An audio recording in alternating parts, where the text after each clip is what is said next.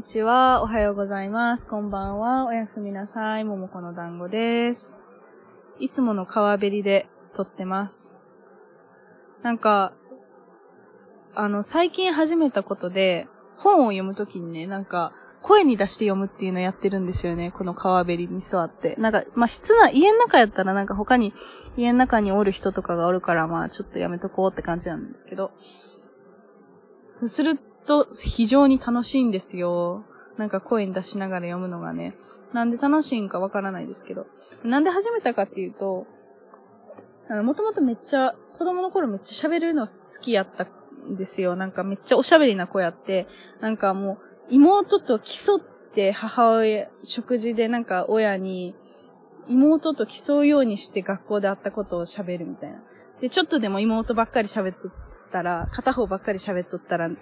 あの、へそ曲げるみたいな、そんな子供、幼少期やったんですけど、こう、だんだん喋らんくなってきて、まあ友達とも喋るけど、みたいな。で、なんか気づいたんですけど、なんか、めっちゃ喋る人世の中におって、あんま喋らんくなってきて、死ぬ時に喋る量を比べたら多分、ももの喋る量って、めっちゃ少なくなってるんちゃうかなって思って、あ、ちょっと喋る量稼ごうと思って、どうしたらいいかなと思ったら本読んだらええんやと思って。で、なんか本読んだら、すごい、あの、読むときにね、わからん漢字を読めてるふりして飛ばすことあるじゃないですか。こう、どう、なんて読むんかわからんから、まあ、でも意味はまあわかるし飛ばそうみたいな。それがごまかせへんからちゃんと調べるからええなとか思って。あとやっぱ頭に入ってるんちゃうかなって思ってるんですよね。勝手に。想像ですけど。まあなんで声に出して読むのが楽しいよっていう話なんですけど、まあそれだけで。あの、で、今読んでた本は、小倉開くさんっていうめっちゃ好きな人がおって、その人の日本発行機構っていう本なんですね。で、そもそもこの10分一人喋り、一人ラジオを始めたきっかけが、あの、リスっていう会社されてる藤本さんっていう編集者の人がいて、藤本さとし？ひろし？なんちゃらしっていう、うん、人がおって、その人のラジオがめっちゃ好きで、その人がやってる、また違う、なんかその人と違う人がやってるラジオ、ポッドキャストがあって、それがめっちゃ好きで、で、その人のこといろいろ喋っとったら、なんか一人ラジオやってましたみたいな話があって、あ、じゃあももやってみようみたいな感じで始めたんやけど、その人が編集してる？その人とがやってる会社で編集してるみたいな、まあうまく喋れへんから調べてくださいって感じやけど。で、それがめっちゃ面白く、その、ラジオがめっちゃ面白くて、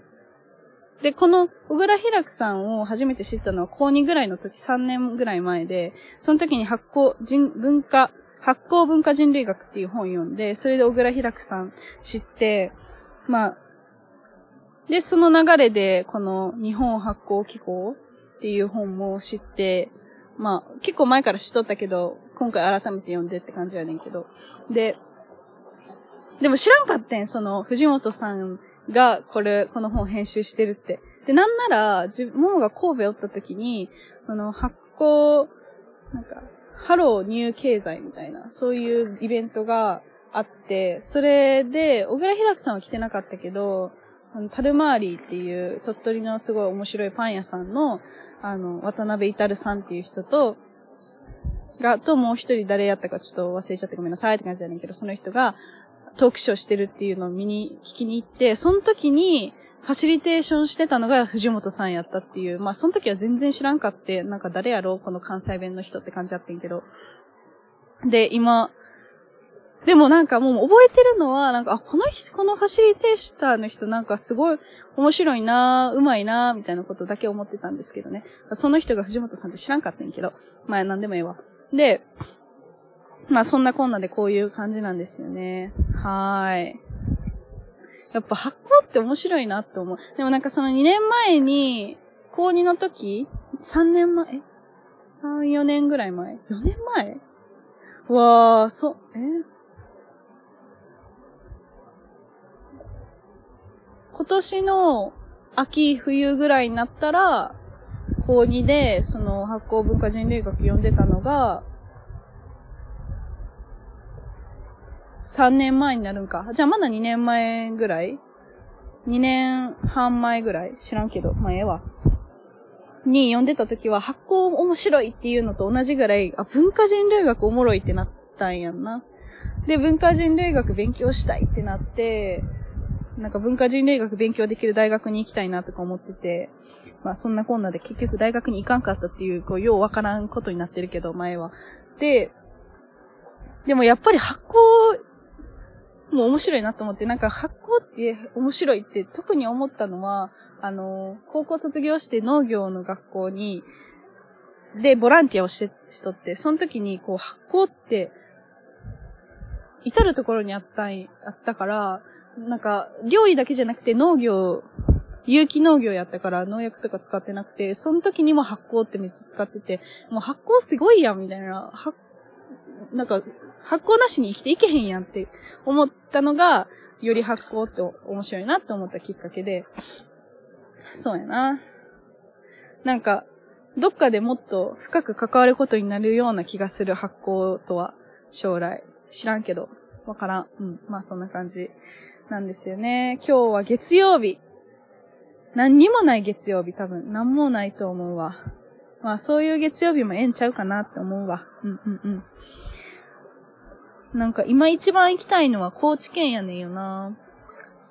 なんか高知県いいよね。高知県と鳥取県と岐阜県に今は一番行きたい。なんかもうもう、中学の時とか、都道府県のそれぞれの違いとか全然分かってなかったし、なんなら、なんか、あの、名前覚えるのは好きやったけど、何川とか、流域面積とか、川の長さとか、山の高さとか、何々山脈とか、何、何県何市とか、そういうの覚えるのは好きやったけど、こういまいちその覚えたものと、その実際に現地の感じとかリンク全然してなかったし、まあ部活やっとったから全然旅行とかも、か、家族に誘われても多分行かんかったし、まあ家族も、うちの家族もそんな旅行がすごい好きな家族でもなかったと思うけど。でもこう、今ぐらいになってわからん、高校を卒業したぐらいから、こう、だんだんその、知識として頭の中にあった固有名詞とかと自分の体験がこう結びついてきて、なんか、あ、めっちゃおもろいや、みたいな、思いましたね。旅したいな早くコロナが収まってくれたらいいけど。まあ、収まるっていうのがどういう状況って感じでもあるけどな。なんか、今日の朝、あの、岩手県盛岡市にブックナードっていうインディペンデント系の本屋さんわからへんけど、あの、めっちゃ面白い本屋さんがあってめっちゃ好きでインスタを見とったら、なんか I voted earlier っていうインスタのポストがあって、それが、そのブックナードの店主が東京市都民なんかはよう知らんけど、その4月4日に東京の選挙衆議院選挙かな参議院衆議院かわかんない。選挙があって、それで、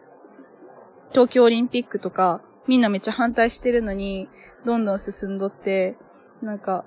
それ、まあそういう例を引き起こしたのって、選挙でそういう政治家を選んだ自分たちやし、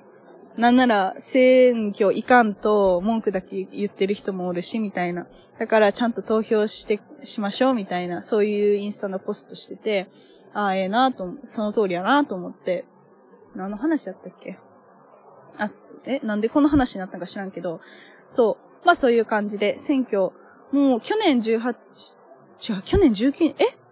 あ、そっか、もう去年19になったんや。なんか18歳になってから、ももが18歳になる前に、もうすでに選挙権18歳まで引き下がっとって、でも18歳になってから一回も選挙するきチャンスがなかったから、うん。兵庫県にずっと席、戸籍？兵庫県ずっと住民票置いてるんやけど、兵庫県内でもなかったし、全国的にもなかったから、選挙するチャンス逃し続けてるんですよね。いつになるんやろこの秋になんかあるんやったっけかな忘れちゃった。はい。まあそんな感じで、もうちょっと、起きてまだ数時間しか経ってないから、まあ数時間経ったら十分か知らんけど。なんか脳が休日モードですね。なんか土日にシフト、あの、喫茶店とかのシフト入ってるから休日モードが平日になるっていう、なんか人生で初めての感覚を味わっておりますが。はい、まあそんな感じで。さようなら。バイバイ。